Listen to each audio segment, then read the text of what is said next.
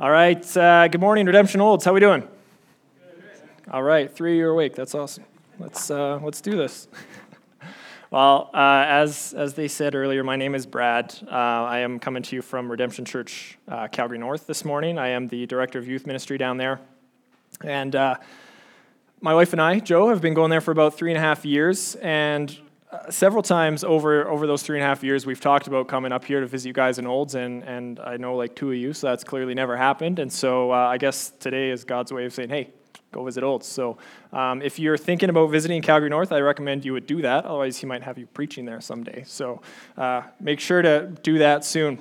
Um, as you guys probably already know, uh, Pastor John is away um, doing church planting training in Chicago. And so he's asked me to be here in his absence this morning. Um, we were corresponding by email over the last last couple weeks, just leading up to today, and he was telling me, filling me in on what you guys have been looking at this summer, looking at some of redemption life and culture. Sound familiar? So, looking at uh, prayer and worship and uh, disciple making just last week, he was saying how you guys were looking at eldership and how, as a body of believers, how should we respond to eldership in anticipation of installing some elders next week here. And so that's super cool for you guys as a church. And so I mentioned all that really just to say if today, what we look at today seems totally random and out of place from the track you've been on, it, it is. So that, that's where the blank's coming from there. So this morning, um, I want to take you back in time. So close your eyes, picture this if you need to. Go back about 300 years. There's a man whose mother taught him the Bible as a child, but when she passed away, he joined uh, his father at sea. He lost his first job at sea because of anger and behavior issues, and then at 19, he was forced into the Navy, where he later rebelled against discipline and then deserted the crew. After getting caught, he was sent to a slave ship where his arrogance and insubordination continued. And then he later wrote, Not content with running the Broadway myself, I was relentless in enticing others. And had my influence been equal to my wishes, I would have carried all the human race with me. I had the ambition of a Caesar or an Alexander and wanted to rank in wickedness among the foremost of the human race. Well, this man was later transferred to another ship, and that crew was overtaken by an enormous storm. During the storm that night, he was reading about Jesus, and he was struck by a quote about the uncertain continuance of life. During the storm that night, this man became a believer. Well, soon after that, he left the sea and he was ordained into ministry. He would uh, have a prayer service every week, and he'd write a hymn to be sung to a familiar tune. Later on, 280 of these hymns were combined in a hymnal, including the well known Amazing Grace. Though he wrote that the slave trade was a business at which my heart now shudders, memory of this chapter of this man's life never left him. So, in his old age, when it was suggested that the increasingly feeble man retire, he simply replied, What? I cannot stop. Shall the old African blasphemer stop while he can speak? This man was, of course, John Newton, as you may have guessed. Well, rewind a couple thousand years more, and we have another man. This man had been blessed with riches and power but in his pride, he remained at home while his army was out in battle. A lazy devotion to God allowed greed and covetousness to grow in his heart, and when he saw a beautiful woman bathing, he lusted after her, had her brought to him, and then lay with her and sent her home. Later, he found out that she had become pregnant. He tried to use drunkenness and deceit to cover up his sin. When that didn't work, he had her husband killed, took her to be his own wife. This man, as you may have guessed, is David and when the Lord sent Nathan the prophet to confront him in his sin, he confesses, I have sinned against the Lord. Well, these are no doubt two familiar stories, and two stories that I think we can easily relate with. Both are littered with sins of pride, arrogance, self righteousness, drunkenness, anger, rebellion, deceit, lust, seduction, resisting authority, abuse of power. In both of these cases, sins of the heart culminate in mistreatment of others, adultery, and murder. During his time on earth, Jesus set the bar higher and higher time and time again, didn't he? And I'm reminded of his words in Matthew 5, where he compares anger with murder and lustful intent with adultery. And so, by Jesus' definition, any one of us could be found guilty of all of these sins. And so, we too stand condemned with David and John. So, if these stories and ours ended there, it would certainly be a great tragedy. But something they have in common is that both men repented of their sin turned in faith to God, and then served him wholeheartedly. Following their repentance, both men wrote songs of worship. Newton, Amazing Grace, as I said, and David, after privately praying Psalm 51, he used it for public worship. Well, what is repentance and how do we do it? We repent through faith. Turning to God in faith and turning from sin in repentance is the same movement. You can't turn to God in faith without turning from sin in repentance. And it's not a one time thing either. We become Christians through faith and repentance, and we grow as Christians through faith and repentance. John Calvin said, God assigns to believers a race of repentance, which they are to run throughout their lives. Repentance is a lifelong, continuous activity of turning back to God from God, dethroning desires. So this morning, we're going to take a look at Psalm 51 that David wrote, and we're going to see three evidences of repentance. But before we do that, let's just pray one more time. God, thank you so much for your word. Lord, thank you for the truth that we can find in it. Lord, thank you for the reality that there is hope. There is living hope for us found in this word. Lord, thank you for your grace and your mercy, Lord, that repentance is possible one time when we become a Christian, and then also throughout our lives, Lord, we are able to continually turn from our sin and turn back to you, and your grace overflows all the more every time. So, God, I pray that this morning you would speak through these words, Lord, that it would be your words and not mine, and that you would prepare every heart to hear, Lord. Would you meet every person where they're at this morning? And Lord, would we respond appropriately to these words and bring all the glory to you in our lives? We pray this all in Jesus' name. Amen. All right, so uh, you're going to need a Bible in front of you this morning. I want you to be able to look down and see that these words are, in fact, God's words and not my own. So if you don't have a copy with you, just slip up your hand, and the ushers would be happy to give you a copy to borrow. Uh, three evidences of, of repentance. I'm not going to read through the psalm. We're just going to follow through the verses as, as we go here and let it kind of take us where we go. So, three evidences of repentance. The first one is found in verses 1 through 6. I recognize who I am. So, David begins in verse 1 have mercy on me, O God, according to your steadfast love. According to your abundant mercy, blot out my transgressions. Wash me thoroughly from my iniquity and cleanse me from my sin. So notice here that before David even begins to speak about his sin specifically, he's already pleading with God to have mercy. He knows that if he is ultimately to be forgiven for his sin, it would be an act of pure mercy. There's no other reason for that. And so he appeals right to that aspect of God's character from the very beginning of this psalm. Well, if mercy is what David's asking for, and apparently he's saying God has it in abundance, what is it? Well, Charles Hodge describes mercy as kindness exercised towards the miserable and includes pity compassion, forbearance, and gentleness, which the scriptures so abundantly ascribe to God. Tim Challies put it this way God is good to those in misery and distress, and he is good to those who deserve punishment. If grace is giving something that is not deserved, then mercy is withholding something that is. Having committed adultery and murder, David was guilty of sins that in these days would have required his life of him. And so he asked God for mercy, that God would not do to him what he ultimately deserved, ultimately death. And again, we could ask the question how could he possibly ask God for mercy? The very God he sinned against. And we could ask that question of ourselves daily. As sinful people, how can we possibly ask God for mercy for our sin? Well, the answer lies not in who David was and not in who we are, but in who God is. Psalm 116:5 Gracious is the Lord and righteous. Our God is merciful. Psalm 145 verse 9 The Lord is good to all and his mercy is over all that he has made. Even in just these first few verses of this psalm, we can feel how deeply personal this psalm is. Have mercy on me, O God, according to your steadfast love, according to your abundant mercy. Blot out my transgressions. Wash me thoroughly from my iniquity and cleanse me from my sin. David's focus is clear, really. His eyes are on himself and on his God. And that's a trend that you'll notice will continue throughout the rest of this psalm. Although he did not initially see his sin for what it was, once Nathan showed it to him, his repentance is immediate. In verses 3 to 6, we begin this section where, where David really comes face to face with the reality of who he is. Verses 1 and 2, notice, pivot on that word for in verse 3, as if he's saying, Have mercy on me and cleanse me from my sin. Why? Why is that needed, God? Why would you do that? Pivots on for. For I know my transgressions, and my sin is ever before me. The pronoun here is emphatic, almost like I myself know. And the word transgressions there has the idea of deliberately defecting or rebelling against God. And so when you put those two together, what you have David conveying is I know that I deliberately rebelled against God. See, all along, God knew, obviously, and he had revealed that to Nathan the prophet, but it wasn't until he was confronted with his sin that David owns up to what he had done.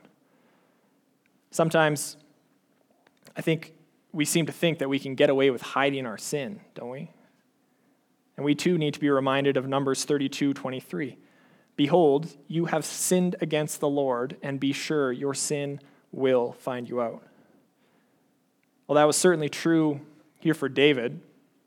That was true for Achan when he kept some of the spoil of Jericho. That was true for, for Ananias and Sapphira in the New Testament when they lied about the money they had given to the apostles. And it's true for you and I today. You can't hide your sin from an all knowing God. Have you ever been there? Let's say you give in to temptation just this one time. Whatever it is for you, you give in just, just this one time. But in a moment of guilt, you cover it up. You think, no one needs to know about this. It, it's not going to happen again. But over time, this sin takes root in your heart, and, and, and over time, suddenly it's, such, it's a habitual thing you've been struggling with for so long. You don't remember living any other way than sin, and then harden my heart, cover it up, and move on. It just repeats and repeats and repeats. And all along, all we're doing is everything we can to cover up that sin and keep anybody from knowing about it. Well, be sure your sin will find you out.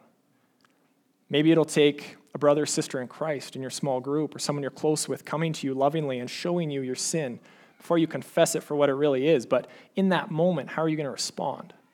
In that moment, our repentance, like David's, ought to be quick and complete instead of getting defensive or resisting correction. Proverbs 28 13. Whoever conceals his transgressions will not prosper, but he who confesses and forsakes them will obtain mercy. And then David affirms that in Psalm 32 5. He knew this was true. I acknowledged my sin to you, and I did not cover my iniquity. I said, I will confess my transgressions to the Lord, and you forgave the iniquity of my sin. And continuing in verse 4 of our text, David says, Against you, you only have I sinned and done what is evil in your sight, so that you may be justified in your words and blameless in your judgment. And of course, this is the verse that is, is so often taken out of context when someone's dealing with sin. They say, look at Psalm 51, look at David. He sinned against other people, but what matters most is that he got right with God. As long as God's forgiven him, he doesn't need to seek reconciliation with those around him, and neither do I. My sin is against God only. As long as God's forgiven me, I'm good. And yes, all sin is ultimately God, against God and his holy law, and so David is quick to confess his sin to God first. In reality, it's God who commands how we ought to live in a relationship with those around us. And so when we sin against others, we sin against God. But that being the case, David knows that even if he would be severely punished for his sin, God would still be blameless in his judgment, as he says there. In sinning against those around us, ultimately we offend God. And so we too are fully, ultimately deserving of whatever punishment might come our way. But although David's sin was first against God. He also sinned against Uriah. He also sinned against Bathsheba and the whole nation of Israel. And so he needed to be reconciled with those people as well. D.A. Carson said Sin is social. Although it is first and foremost defiance of God, there is no sin that does not touch the lives of others. There is no sin that does not touch the lives of others. Well, I remember a time in my life, when, when I was the one pulling this verse out of context, there was uh, a particular sin that I had committed against my wife, and I had totally convinced myself that as long as I got right with God, I was good. I didn't need to do the hard work of being reconciled with her.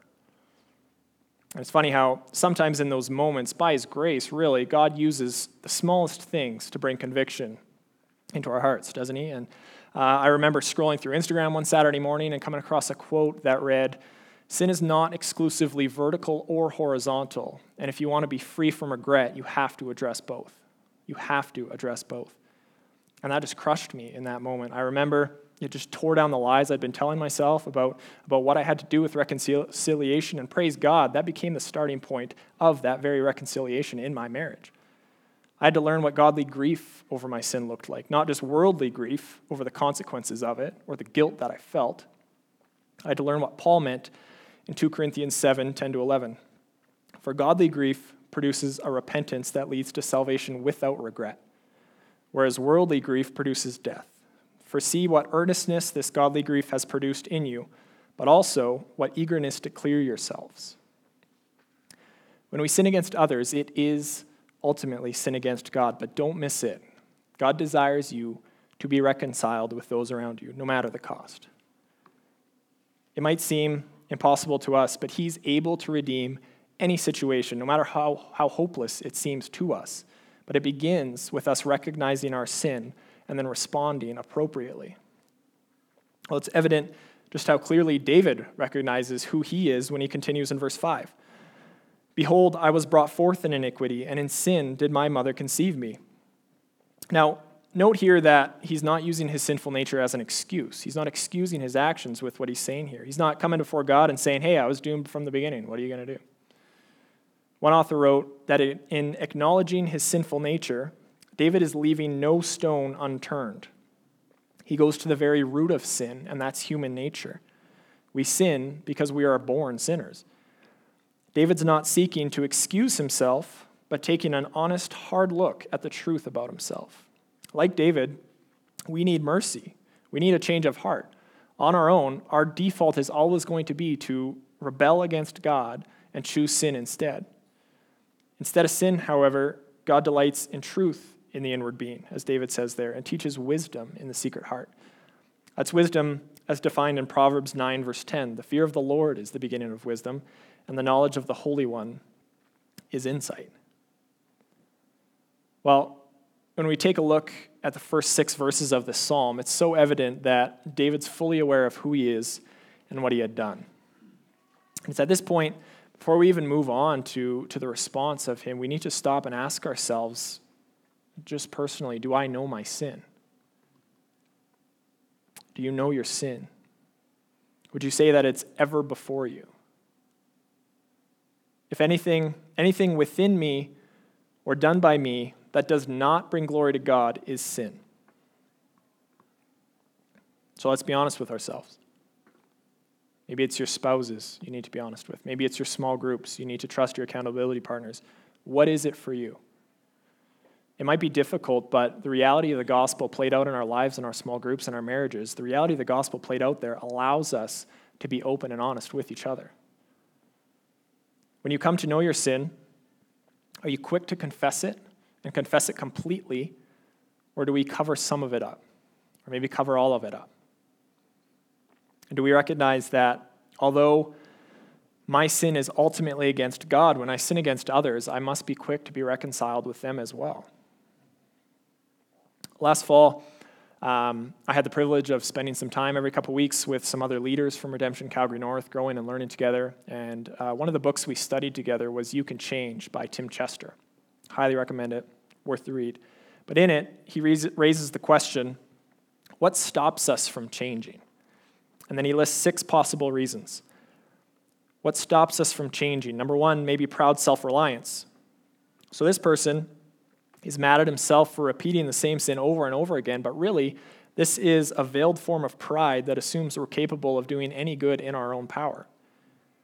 We're more concerned with our own victory over sin than we are with the very fact that our sins grieve the heart of God. So we need to realize that God wants us to walk in obedience, not victory over our sin. Maybe it's proud self justification. We don't like to think of ourselves as bad people and our hearts as evil. And so sometimes we just don't take responsibility for our sins. We may admit that we need to change, but we don't want to admit that we are the very problem. Self reliance says, I'll do okay by myself. Self justification says, I'm doing okay by myself. Making this claim involves excusing or minimizing or hiding our sin. So if we excuse our sin, we blame other people we blame our circumstances, our context, upbringing, personal history, biology, our genes, our chemistry, whatever it might be. If we minimize our sin, we say, well, it's not that bad. Or have you seen so and so in my small group? He's even more messed up than I am, so I'm doing all right. Or hiding our sin. Let's say, or sorry, let's face it, we want a good reputation, don't we? We're, we're prepared to choose sin, reject God, abandon freedom, and even risk hell than have people think poorly of us. Maybe it's hating the consequences of sin, but not the sin itself. The desire to change guilt, fear, or damaged relationships can be a strong motive for seeking help. But in our heart of hearts, we still desire the sin itself. In moments of temptation, we still think it offers more than God does. Do any of those six resonate with you this morning? When we justify, excuse, or minimize, or hide our sin, really, ultimately, what we're saying is that we disagree with God. Our sin's not as bad as He says it is. Maybe confessing your sin means shattering your pride, perhaps for the first time. Maybe it means breaking down your kingdom of self glory. Maybe it means that letting people know, your small groups, your spouses, whoever it might be, let them know that you don't have it all together and you can't do it all on your own. But so what? It might cost you greatly, but I can guarantee you it will not cost you as much as it cost Jesus for you to be able to do that. So lay it all down at the foot of the cross. Confess your sin to God. And then remember that joy restoring change is God's work. And then we'll see that in 7 to 12.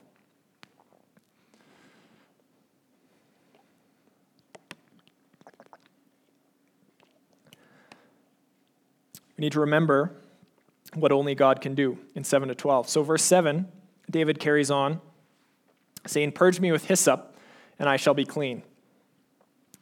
Anyone use hyssop in their day to day this week? No.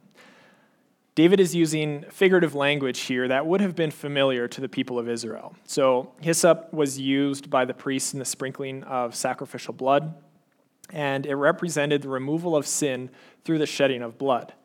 It was often used in the cleansing of lepers or other people that were considered unclean in those days. You can see that reference Leviticus 14:6 or Numbers 19, 16 to 19. It was also used in Exodus 12:22 during the Passover, the Israelites used it to apply the blood of a lamb to their doorposts. And then when the uh, angel of the Lord passed through Egypt, he passed through the doorposts with that sign, and he struck down the firstborn of man and animal that did not have that sign. And so it's with this understanding of what hyssop's used for that David prays these words Purge me with hyssop. In the same way that the priest had to act on behalf of a sinner to declare them clean, David is asking God to act on his behalf figuratively purging him with hyssop in order to cleanse him from the moral defilement that he's feeling. Because of his sin, he views himself as unclean, as unfit to stand in God's presence. And so he needs the inward cleansing that this outward ceremony represented. And he reiterates that need for purification with wash me, and I shall be whiter than snow. As blood or, blood or dirt would stain a garment, so his sins are a moral stain on him that he cannot remove on his own. But he knows that God can do it. God's able to remove his stain from him. Isaiah 118. Come now, let us reason together, says the Lord. Though your sins are like scarlet, they shall be white as snow. Though they are red like crimson, they shall become like wool. Under Mosaic law at that time, a person who was unclean would have been excluded from the temple and from temple worship until they were purified. And so, because of his sin, David's feeling unclean and separated from his relationship with God. But what he desires is for that relationship to be restored and for joy to be found when he's dwelling in a right relationship with God. So he desires gladness that comes from being in the temple from worship. So he cries, Let me hear joy and gladness. Let the bones that you have broken rejoice. It might go without saying, but broken bones there is metaphorical, and it represents a weariness that comes with being separated from God. It represents him as a whole person and the personal collapse that he feels because of his guilt. He recalls this time later in Psalm 32, 2 and 3. For when I kept silent, my bones wasted away through my groaning all day long. For day and night your hand was heavy upon me. My strength was dried up as by the heat of the summer. In the same way that a doctor today might re break a healing bone in order for it to grow properly if it isn't, David feels as if he's been broken by God and he's confident that he'll be able to regain his strength and joy found in right relationship with God when he's been broken here, and then he's growing in a right relationship with God.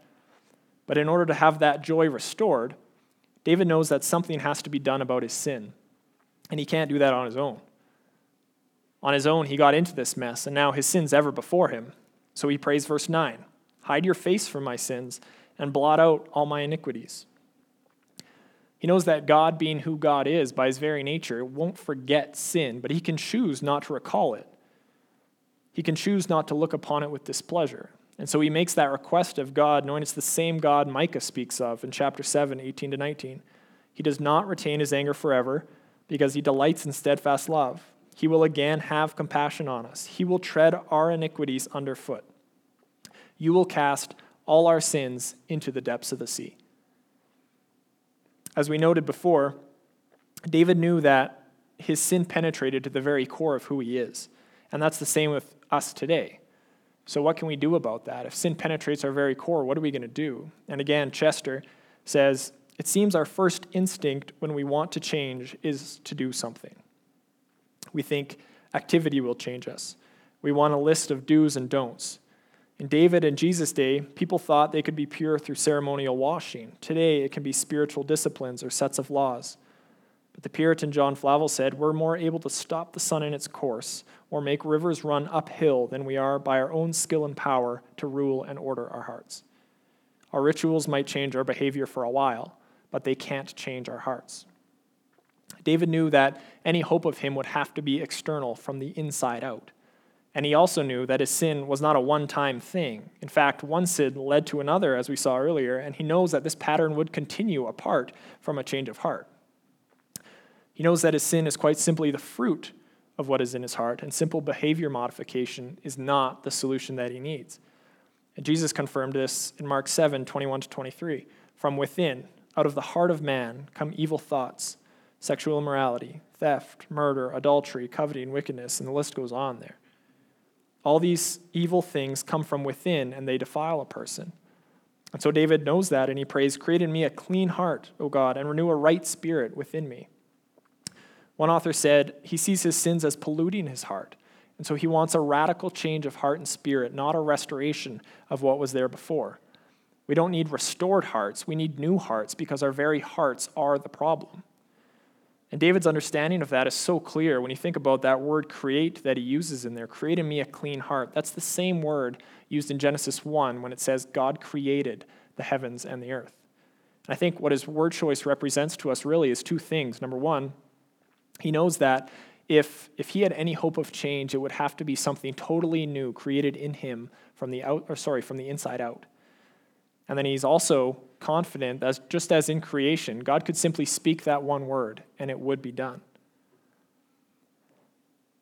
Then in verse 11, David voices what is undoubtedly, really, probably one of his biggest fears, saying, Cast me not away from your presence, and take not your Holy Spirit from me. Restore to me the joy of your salvation, and uphold me with a willing spirit. Well, in the Old Testament times, the king, as God's chosen ruler over his people, had a special filling of the Holy Spirit. But not living obedience to God or fulfilling the duties of his role could result in being removed from the throne. David saw that happen to Saul before his very eyes, in fact. In 1 Samuel 15 34, it reads, And the Lord regretted that he had made Saul king over Israel. Then in chapter 16, David's anointed king, and Spirit of the Lord rushes upon him. And then in verse 14, we learn that that very moment the Spirit departed from Saul. The very moment it entered David, it departed from Saul. And so David's afraid that because of his sin, because he hasn't been faithful to God, God might regret making him king and then replace him as well. So he prays that God would not do that, but instead restored him joy found in salvation and his sins being forgiven. We know that in today's new covenant context, all believers are sealed with the Spirit as a guarantee of our inheritance, that is eternal life. And uh, you would have learned about that in Ephesians last year when you were looking at Ephesians chapter 1. Jesus taught that about that in, in John 14 as well. If you're in Christ today, you don't risk, risk losing the Spirit when you sin. Really, we all sin every single day. But when you sin, you can certainly grieve and quench the Spirit, therefore losing the joys, but not the reality of his indwelling. Well, when David realized the sin in his life, he immediately turned to God and confessed it, knowing that he couldn't change, on, change who he was on his own. And so, if you recognize some sin or pattern of it in your life, what are you going to do about that? How are you going to change? At some point, we've probably all realized what doesn't work, and that's trying to change ourselves.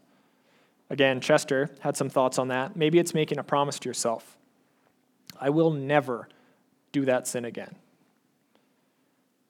Maybe you develop a daily routine. I'm going to wake up, I'm going to do my devotions, I'm going to go to work, I'm going to come home, I'm going to help out my wife. We're going to do whatever we need to do that night. Then I'm going to watch TV or read a book for an hour, and then I'm going to go to bed. If I stick to that plan, I'll avoid that sin because I won't have time to sin. Or maybe you regulate your behavior with lists of things that you do and, and don't do, or places you can and can't go.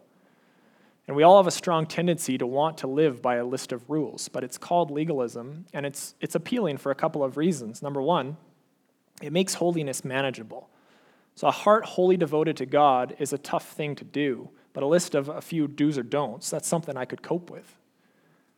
That was the motivation of the expert in the law when uh, Jesus was talking to him about love for my neighbor. That was the motivation of his question well, who is my neighbor? He wanted to check the love for my neighbor box. But Jesus' story about the Good Samaritan blew his manageable system apart, and so he couldn't cope with that. And then, second, legalism makes holiness an achievement on our part. It says, Yes, I was saved by grace, but I'm the godly person I am today because I've kept this code of behavior and practiced these spiritual disciplines. Well, this means that we need to repent not only of our sin, but also of our righteousness when we think of it as our righteousness. Paul understood that in Philippians 3, verse 8 and 9. For his sake, I have suffered the loss of all things and count them as rubbish, in order that I may gain Christ and be found in him, not having a righteousness of my own that comes from the law, but that which comes through faith in Christ. Chester, in this section, highlights one counseling situation where somebody's describing a, a three year period of hopelessness in his life. So this guy's telling the story, and when he finishes, the pastor says to him, I don't think you're hopeless enough. And this man thought he was kidding, but the pastor with a straight face carries on. If you were completely hopeless, you would stop trusting in what you think you can do to change the situation, and you would start trusting in what Jesus Christ has already done for you on the cross. A light went on, he said. For months afterward, every time he felt hopeless, he would say to himself, I am a hopeless person, but Jesus Christ died for hopeless people. I love that. Take that sentence, memorize it, throw it in your toolbox, use it for yourself this week. I am a blank person, but Jesus Christ died for blank people. When you wake up, when you face temptation, when you fall into sin, when you're going to sleep, let the cry of your heart be, I am a, and fill in the blank person for whatever it is for you. But remind yourself the promise and the truth of the gospel. Jesus Christ died for people like me. Jesus does what legalism can never do. He gives us a new heart and a new spirit. Without that inner transformation, we can never please God. And that's the reality of all of our lives, really, on our own. Every one of us is a slave to our sinful desires, and we can never please God. We just can't. Now, it's possible that maybe you're here today and you're hearing that word for the very first time. Or maybe you've heard it a few times and you really just don't know. You can't wrap your mind around what that really means. Sin that I need to repent of? Really, dude, who do you think you are telling me I need to live another way? And who is this Jesus? Well, if you're not in Christ this morning, or maybe you've been coming to church your whole life and you've never submitted your life to Him, you need to know that God created you to bring glory to Him. But if you've never repented of your sin, you've never been cleansed from it, like David's asking for, you've never experienced, you can't experience true, lasting joy while sin separates you from God. Like me, like David, like all of us, we need new hearts. But the good news, as I said, is the gospel of Jesus Christ. He came and he lived a perfect life, and in his death on the cross, he bore the full weight of God's wrath for our sin. This morning, God is calling you to a broken heart over your sin, to turn from it in repentance, to embrace Jesus Christ as your Lord and your Savior.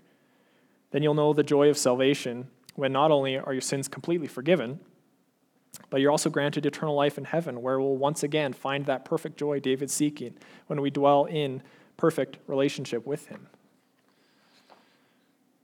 So, if we recognize who we are, and then we remember what only God can do, then how do we respond?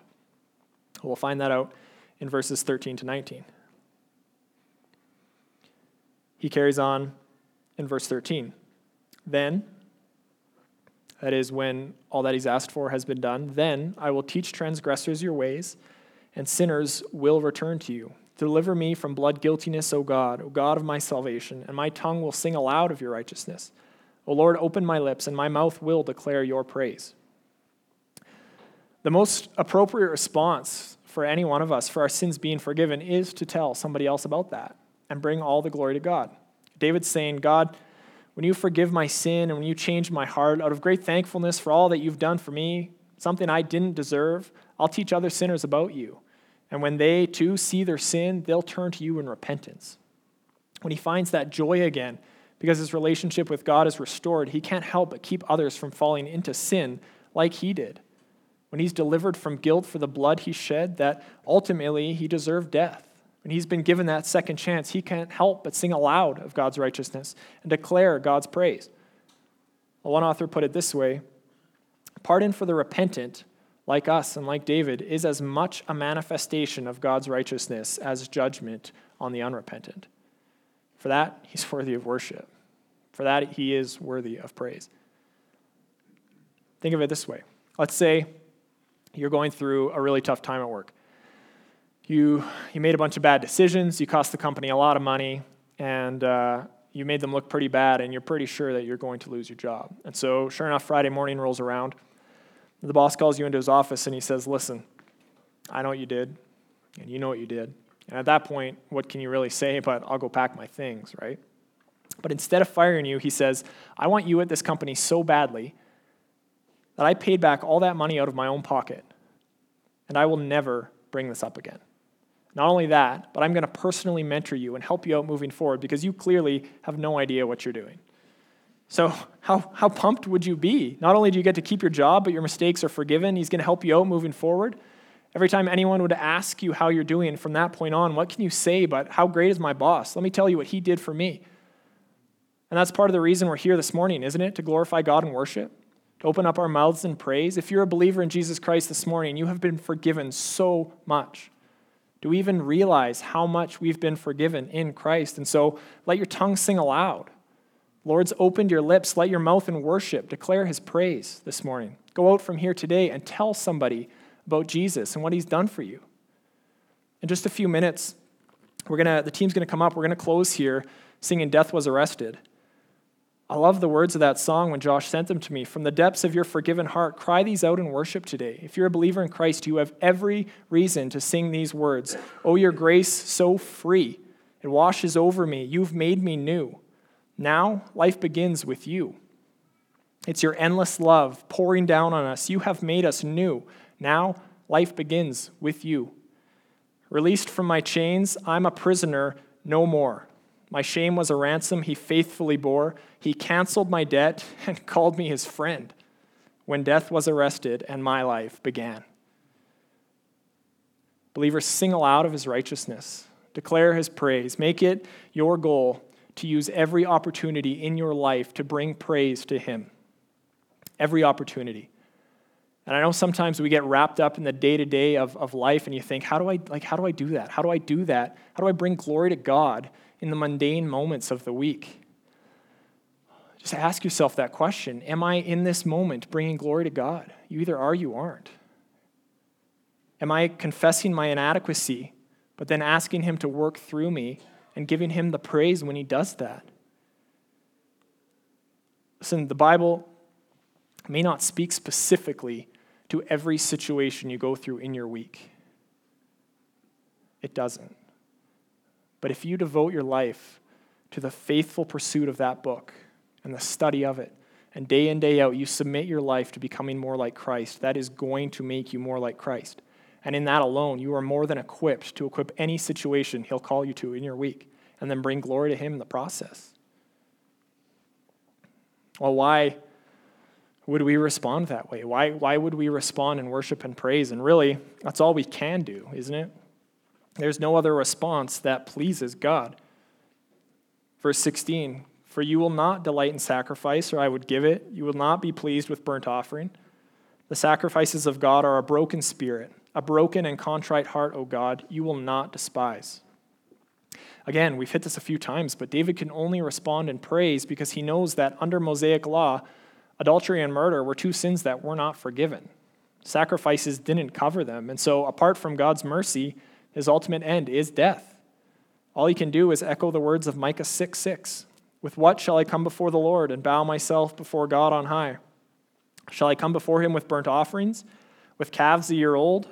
Will the Lord be pleased with thousands of rams, with 10,000 rivers of oil? Shall I give my firstborn for my transgression, the fruit of my body for the sin of my soul?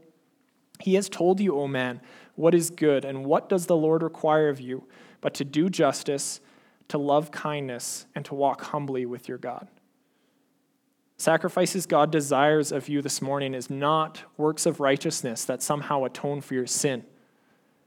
He doesn't want your works. He doesn't want you to serve in the church. He doesn't want your time or your money. Out of thankfulness for what he's done for you, certainly give him all those things. But what he desires from you is a broken heart that instead of sin, pursues justice, kindness, and walks humbly with him. That heart he will not despise.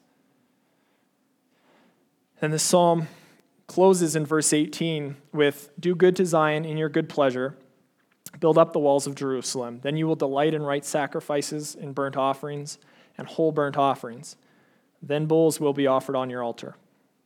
There's some debate uh, between scholars about the authorship of these last two psalm or sorry, these last two verses, whether they were uh, written by David at the same time as the rest of the psalm, or if they were added later, perhaps when the Israelites were in exile. And I think it was David as a final plea that connects with his request in verse 11 as the Lord's anointed king over Israel, any sin, or sorry, any consequences for David's sin would surely in some way affect the people of Israel as well.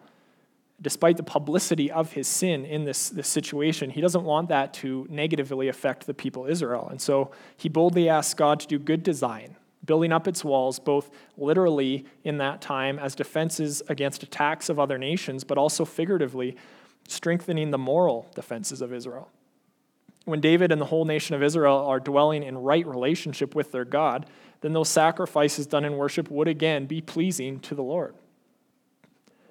Well, we know from the rest of David's story, if you've explored that before, that there were negative consequences for his sin.